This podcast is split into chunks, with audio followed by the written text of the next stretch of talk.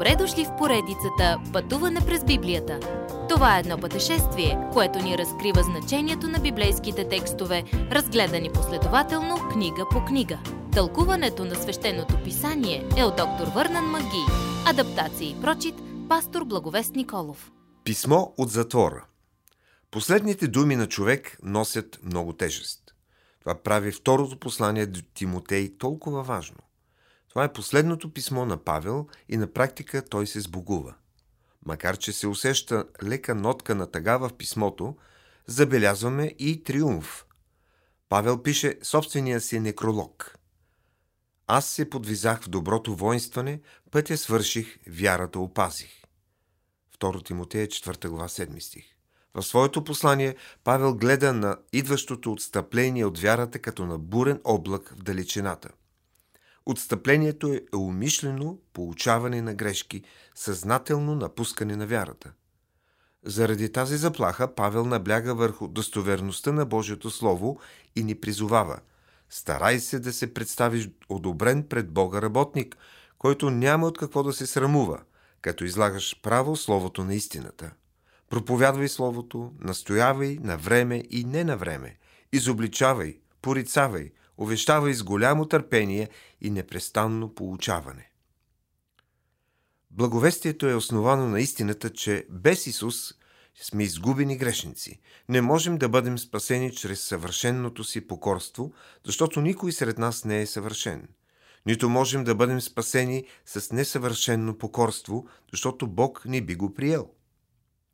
Следователно, единственото решение е благовестието на Божията благодат – която протяга ръце към нас, грешниците, чрез смъртта и възкресението на Христос. Вярата в Христос преобразява човешкия живот. Павел потвърждава на Тимотей, че животът е труден. Някои проповядват, че християнският живот трябва да е приятен и сладък, лек като перце. Но Небесният ни Отец ни е спасил и призовал със свят призив, който ни води към живот с цел, отделен и свят живот, не заради някакви наши дела или наша заслуга, но заради собственото намерение и удивителната незаслужена благодат, която ни дава в Христос Исус. Това спасение, на което се надяваме, на което се радваме, е скрито в древните времена една тайна в Стария Завет, но вече разкрита в Новия. Бог е имал това намерение за нас от преди началото на света – когато Исус се облече в плът и изпълни земното си служение чрез собствената си смърт, той направи смъртта безсилна. Исус ни даде живот и безсмъртие чрез благовестието. Смъртта значи нещо съвсем различно за Божието дете. Помнете, че Павел пише това писмо, очаквайки смъртта си. Физическата му смърт предстои само дни или часове по-късно – Павел предава надеждата си на Бога и на това как Христовата смърт го уверява, че няма да изпита духовна смърт, отделени от Бога.